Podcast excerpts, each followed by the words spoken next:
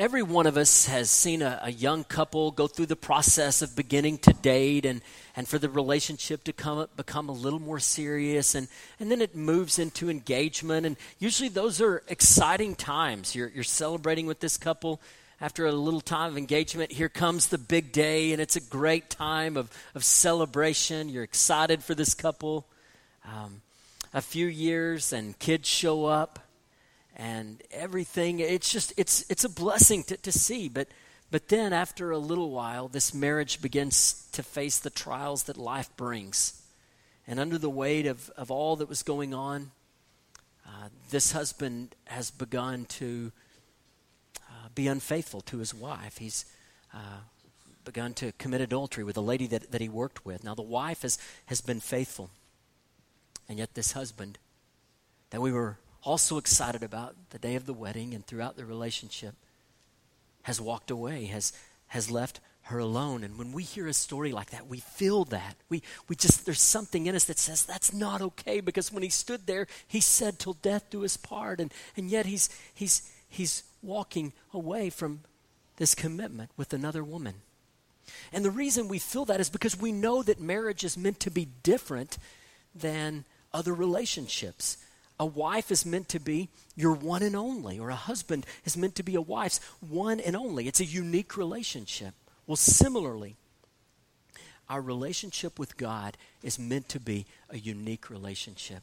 In an even greater way, God is meant to be our one and our only. So, do you live in such a way that it is clear that you submit to God as your one and only? As the one you treasure above all others, above all else? Or is your relationship with God more like the marriage that I just described? These are questions that we'll think together about as we explore Isaiah 46 this morning. We are continuing a brief series called Hope Rises. And we're looking at the book of Isaiah for uh, kind of a big picture perspective of, of what the book is about. And I hope these next uh, few weeks together that, that you'll come away with an understanding of the major themes of the book of Isaiah. Now, Isaiah 1 1 claims that Isaiah, the prophet Isaiah, is the author of the book. Now, the authorship of Isaiah has been disputed since the times of the Enlightenment. One of the primary reasons, as we talked about last week, that people have disputed the authorship of Isaiah and said, well, there has to be someone else who's written part of Isaiah, or perhaps a lot of other people, is because he prophesies so specifically about things that are going to happen in the future long before his time. And, and so people have argued, well, there's no way that could, that could really be Isaiah because he couldn't have known those things. But if we believe in a God who's supernaturally powerful and able to speak through a prophet, then we have no trouble believing that the book of Isaiah was indeed written by Isaiah. A lot of other good reasons to, to hold to that. We talked about last week. Uh, we won't review them this morning. Uh, last week, we took a really big chunk of Isaiah and we talked about chapters 1 through chapters 39. And we noted that the major overarching theme of these chapters is God's judgment, that He will not tolerate sin among His people, that He will judge that sin. Now, throughout those chapters, we see glimpses of hope and we see God's mercy at work. Now, Isaiah began prophesying around 740 BC, and we know that he was prophesying as late as 701 BC and perhaps even later. So we're talking about 40 years or more of, of ministry as a prophet. Now, this morning we're going to survey briefly chapters 40 through 48. And these are prophecies that are made to the exilic community. That is to say, uh, these are prophecies that were made to Jews who were taking uh, taken into captivity in Babylon. Now, if you'll remember last week, we talked about chapter 39, and, and the first section of Isaiah sort of wraps up with a transition. As, uh, Hezekiah, the king of Judah, becomes very sick. He is near death, and he prays to God for God's help. And, and so God uh, gives Hezekiah more years. He says, Yeah, you can live more years. Well, the king of Babylon sent an envoy from Babylon with a gift to King Hezekiah, again, the king of Judah, the southern kingdom, to, to celebrate the fact that he has recovered. And King Hezekiah takes all of uh, the folks that, that came in this envoy and shows them all the treasures uh, of Israel. In a sense, there's probably an element of pride here. Look at all that we have.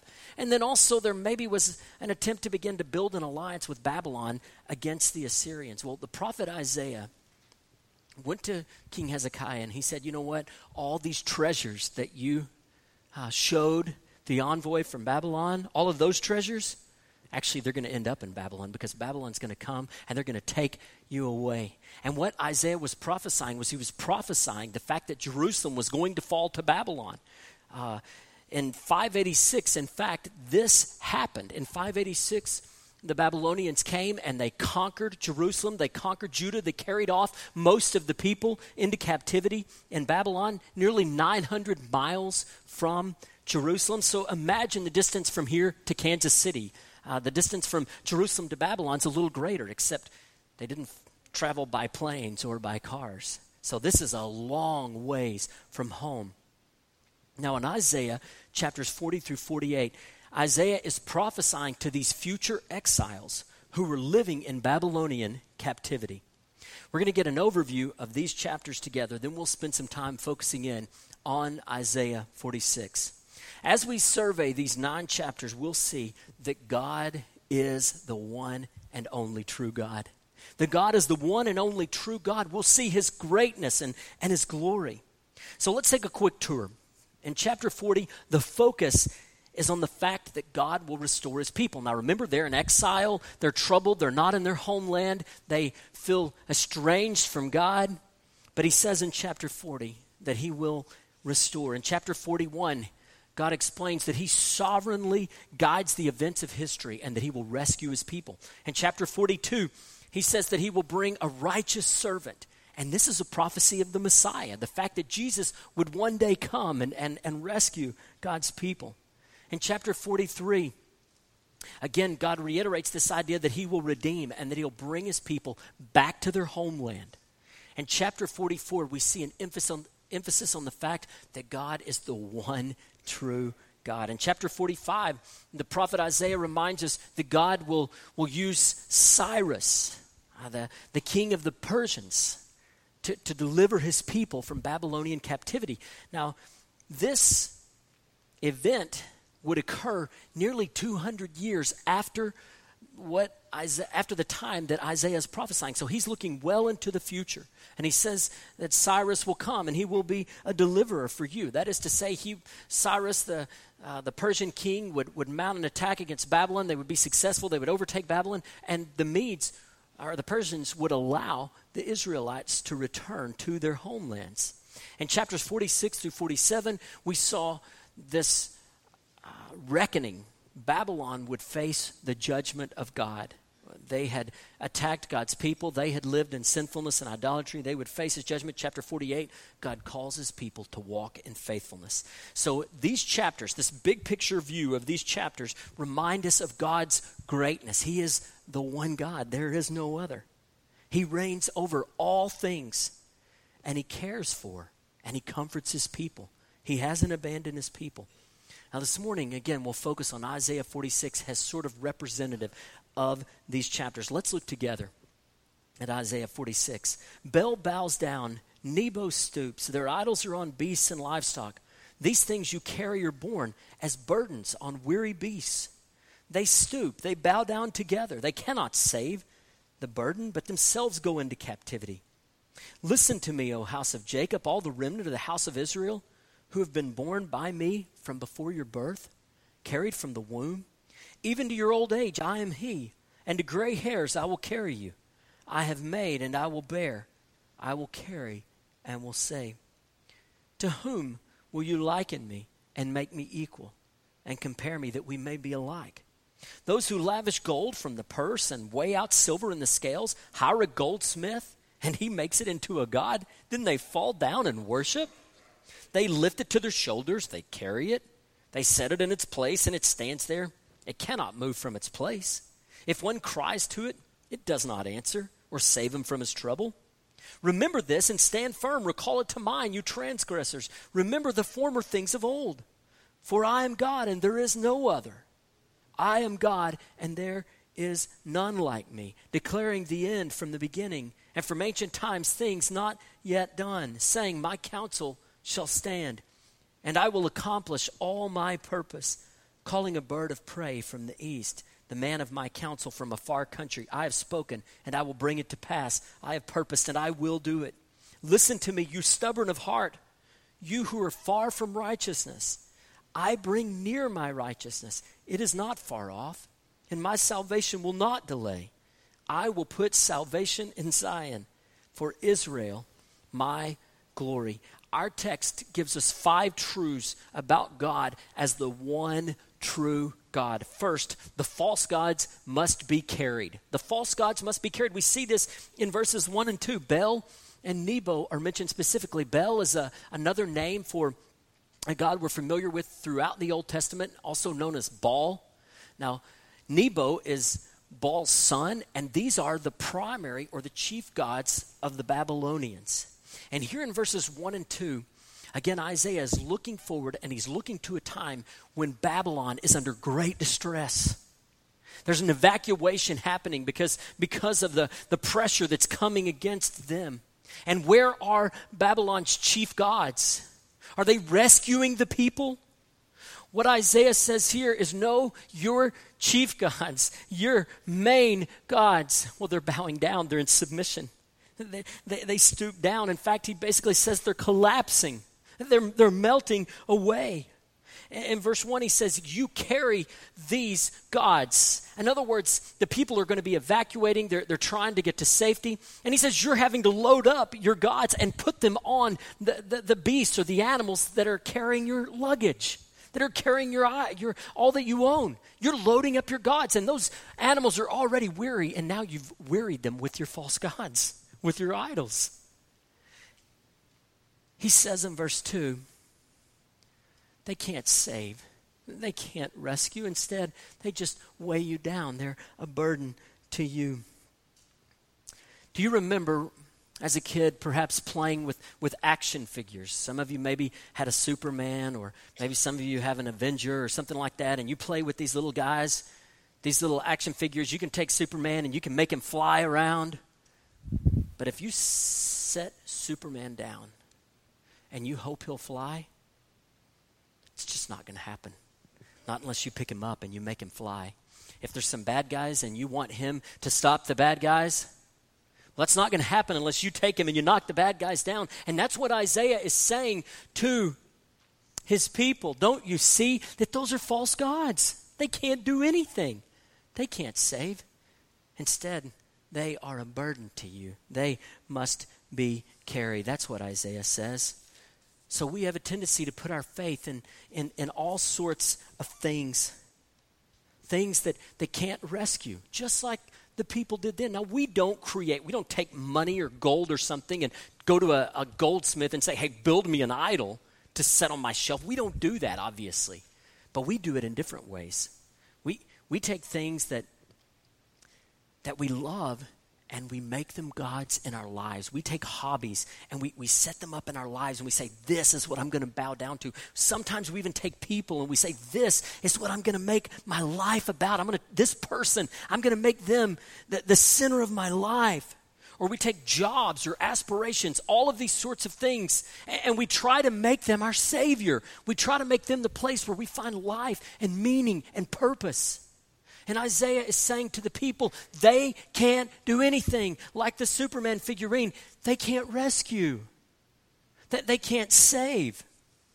It's just not going to happen. And so our modern day idols look much different than the idols of ancient times, and yet they serve the same purpose. They serve as a way to sort of give us a false comfort, a false sort of meaning in life.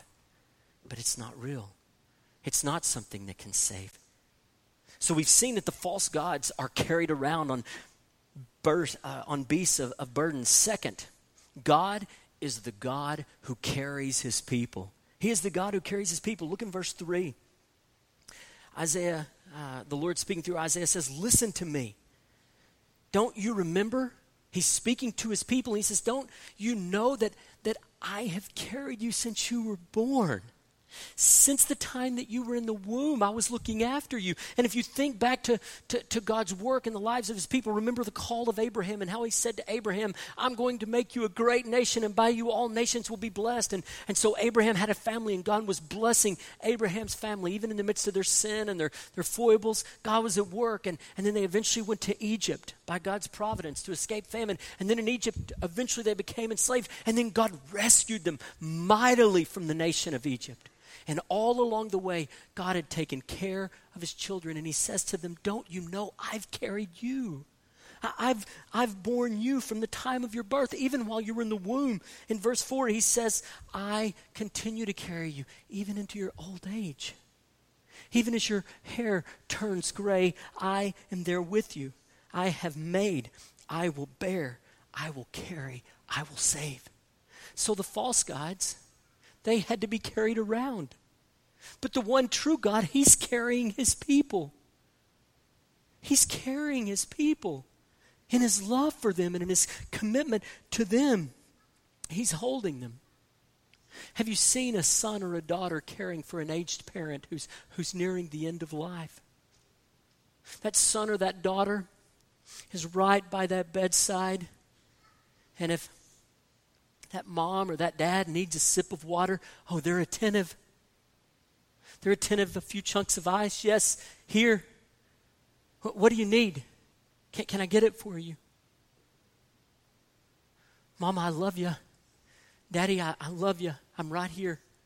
Holding, holding the hand of their loved one. And holding the hand of their loved one as their loved one passes into eternity. It's a picture of devotion and love. And that's what God says He is for His people. I am carrying you from the time of your birth to the time of your old age. I am with you. I will not let you down. I will not let you go. What a beautiful picture of God's care and love we see here in Isaiah. So we've seen that God is the God who carries his people. Third, the false gods are nothing but created objects that can't act. They're nothing but created objects that cannot act. Look in verse 5. To whom will you liken me, God asks? Who will you compare me? In many ways, this word is, is used sometimes to speak of the relationship or the appearance, uh, similarity between a parent and a child. God says, Who do I resemble? Who is like me? And the answer is obvious there's no one who's like God. There's no one like him. That's the answer to the question. He is above all, he is a completely different category. There's no one else in his category. He is the one and only.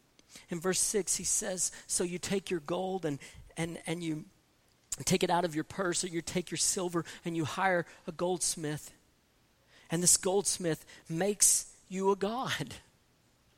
Fashions your God according to your desires, according to your tastes. And then, after you get your God, you fall down and you begin to worship it.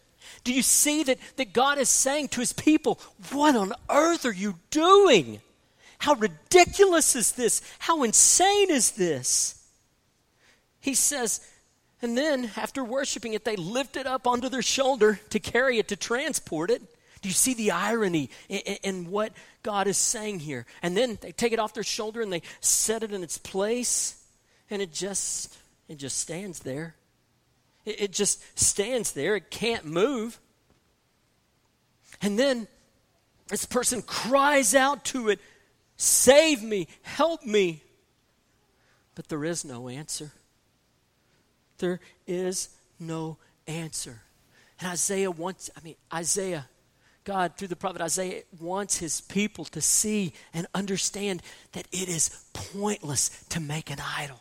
It is pointless to chase after these false gods. Let's suppose you, you wanted to be a football star, and so you went out and you bought a football, and you thought, I got a football, I know this is going to make me a star. I bought a football. Now, that's crazy thinking. We recognize that because a football isn't going to make you a football star. If you're going to be a football star, you definitely need a football. But a football isn't going to make you a football star. And here, God is saying to his people, you can get your idol and you can set it up and you can devote your life to it, but it will never, ever save you. It will never, ever be what you hope it will be. You can, you can bow down to it. You can worship. You can devote your time and your life and your energy to it, but it will never save. It will never satisfy. It will leave you wanting, yes, longing. Now, for a period, it may seem good. But in the final analysis, when the heat is turned up, it will not save. It cannot, for it's nothing but an object, an object that cannot act.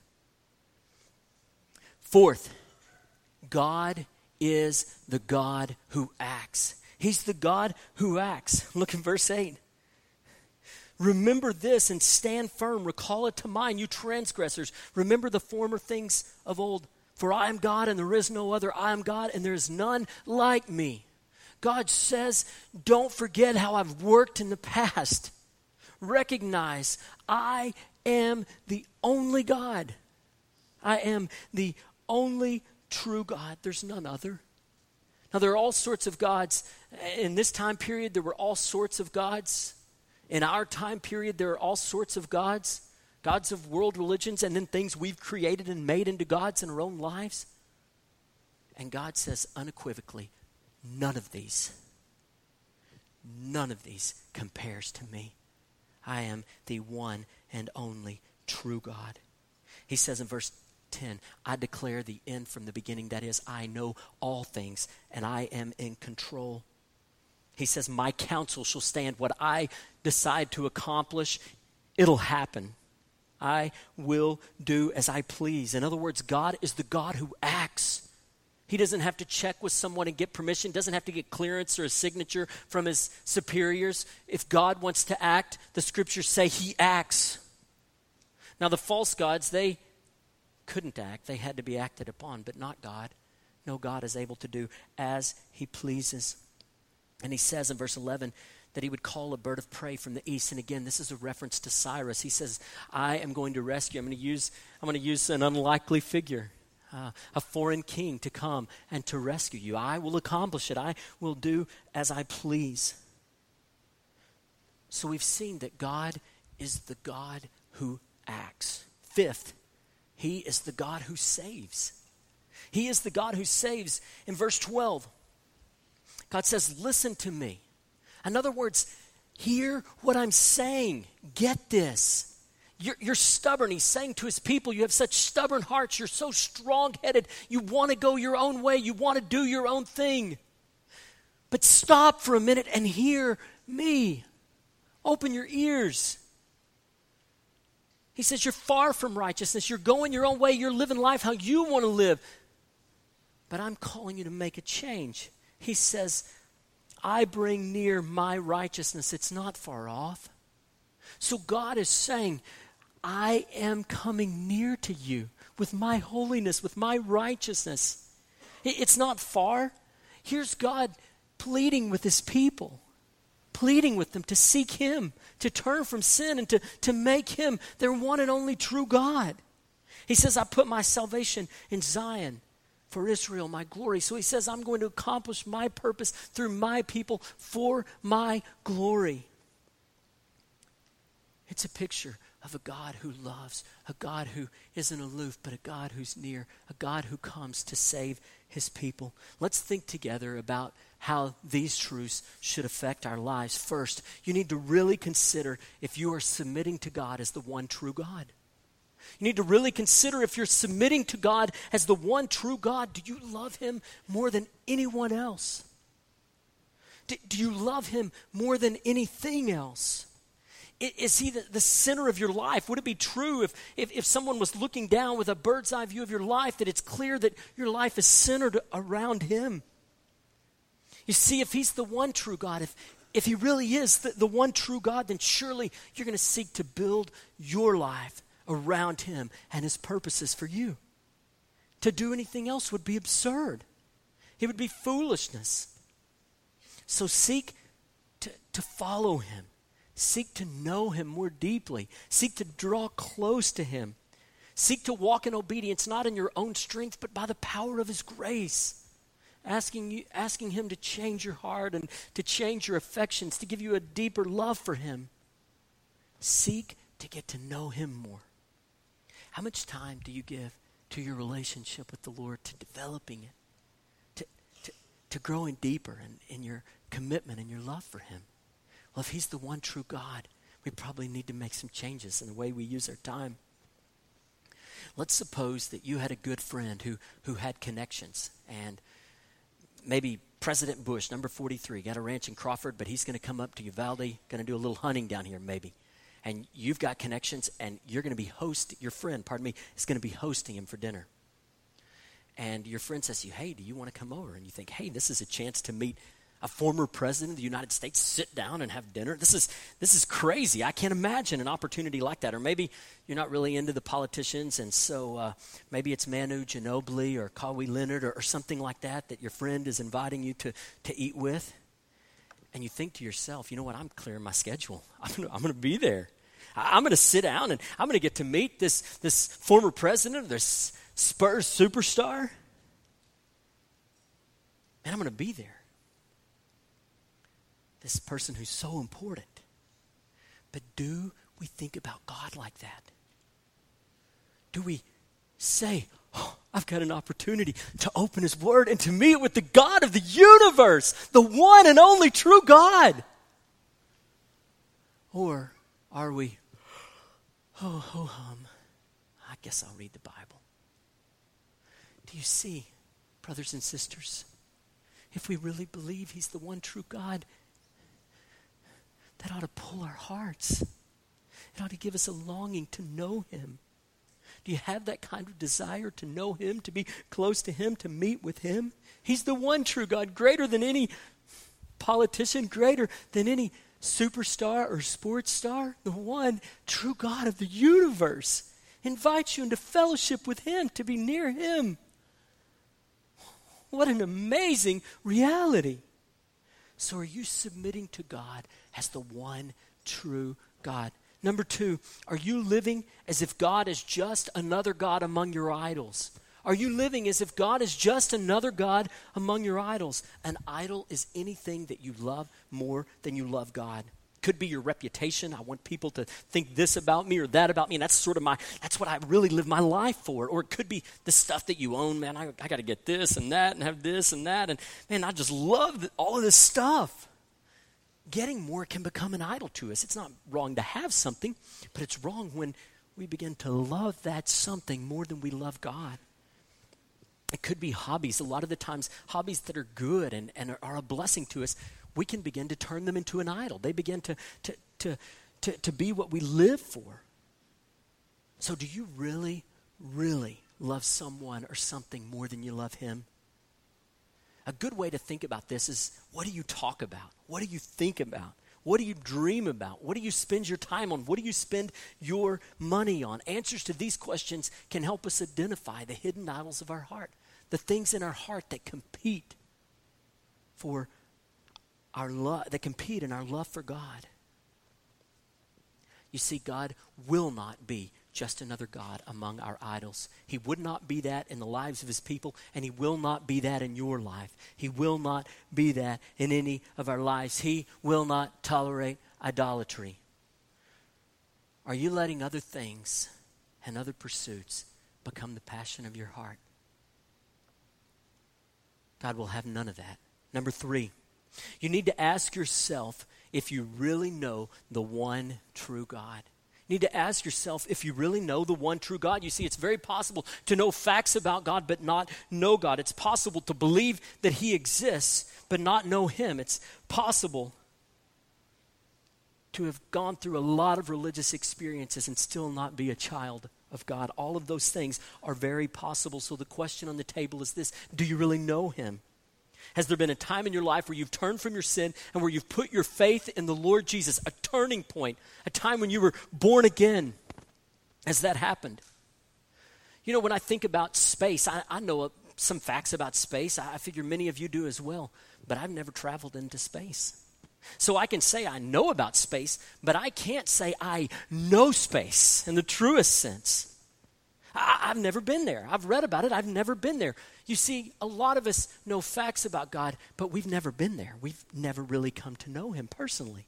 We've never turned from our sins and cried out to Jesus and said, Jesus, I'm tired of going my own way and I'm putting my life in your hands. I'm yours now. And the Bible says that when we call out to God like that, that He saves us. And the good news is He'll never, ever let us go. What, what an incredible truth. We can know the God of the universe and have a relationship with Him for all eternity. Isn't that something to be thankful for? Isn't that something to be grateful for? So consider if you really know God personally. Number four, God sovereignly rules over all things. He sovereignly rules over all things. What we see in Isaiah is that life is not out of control. That God even uses our wicked choices and, and our sinful decisions, He even uses those things to accomplish His purposes. Imagine this He would use a wicked nation like Babylon to, to bring discipline into the lives of His children. And He would use a, a nation like Persia to let His children be free. So if you belong to God, He is at work in your life, and He will not waste the hard times. He, he won't waste them. He won't waste the mistakes that you've made. If you belong to Him, He'll even work in the midst of your own sinfulness. In the places where we've flat fumbled the ball, God will, will still work. God, God will still be with us. You see, if you belong to Him, He is at work in your life. Judah had a dark past. That's why they were in Babylon, because they had rebelled against God. And so they were in Babylon, nearly a thousand miles from home.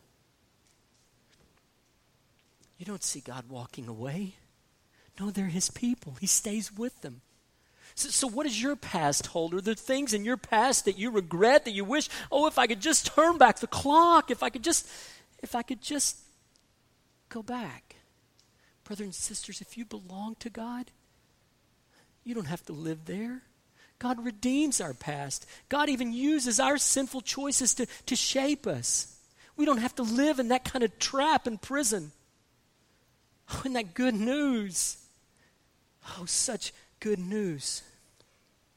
There's no doubt if we've made sinful choices in the past, we have to face the consequences. That's reality. Judah had to face the consequences of her sinfulness. But make no mistake, God had not abandoned his people. And if you belong to him, he has not abandoned you even if you've dreadfully fumbled the ball, and all of us have at one point or another. Now, God rules over all things, providing special care for his children. Back in the mid 20th century, the Russians had sent the first people into space, the first human space flight. These Russian cosmonauts made their first journey into space and it's reported that these cosmonauts said this We have been in the air, we have been around the earth, and we did not see God. Well, the following Sunday, after that report came out, W.A. Criswell, the pastor of First Baptist Church Dallas, said, Oh, if those cosmonauts had stepped out of their spacesuit, surely they would have seen the very face of God. Now, see, God is the one true God. And this truth friends, is unavoidable. He's the one true God. We can't get away from that. He is a great and mighty God. He exercises his sovereignty and rule. He shows compassion and love to his people. He is the one and only true God. Are you living in a way that reveals that you believe that? That, that, that reveals that this is true in your life? Are you submitting your life to Him in, in a manner that would reveal that you know He's the one true God? What changes do you need to make to live in submission to Him? Now, you can't make those changes in your own strength, but if you draw close to Him, He'll help you to change. He'll help you. He'll begin to shape you. And as you read the Word and pray, and as you seek fellowship and help from other brothers and sisters in Christ, God will use those means to help you change. But what change is it that you need to make? What area of your life are you saying to God, I'll do what I please? You can get out of my life. I this area of my life, it's mine, God. You leave it alone. Keep your hands off of it. I'll live like I want to live. Friends, we can't do that. What is it that God is calling you to change? How can you draw close to him in love and in submission to him? In a crowd of this size, there's no doubt there are people here who do not have a relationship with Jesus, who, who don't have a personal relationship with Him. Today, in, in the Word, we've seen God's offer of salvation. And what we know from Scripture is that Jesus died. He died in our place. We, we talked about chapter 42 of Isaiah, and that pointed to the fact that God would send his Messiah. You see, God did send his Messiah. He, he sent Jesus. He sent Jesus to come and rescue us. Jesus lived a perfect life here on earth. He was nailed to the cross, he was buried, and he was raised from the dead. And because of what Jesus did, sinners, people who are guilty like you and me, can have our sins forgiven. We can know God and have a relationship with the God of the universe, the God who is holy. And so, I ask you today has there ever been that turning point in your life where you have said to the Lord, I've been doing things my own way, but God, I am finished. God, I'm bowing down. You're the one true God. I'm putting my life in your hands. Has that happened in your life? If it hasn't, I want you to know that eternity is in the balance. Today, you could be saved. You could know the one true God for all eternity. Join me in prayer.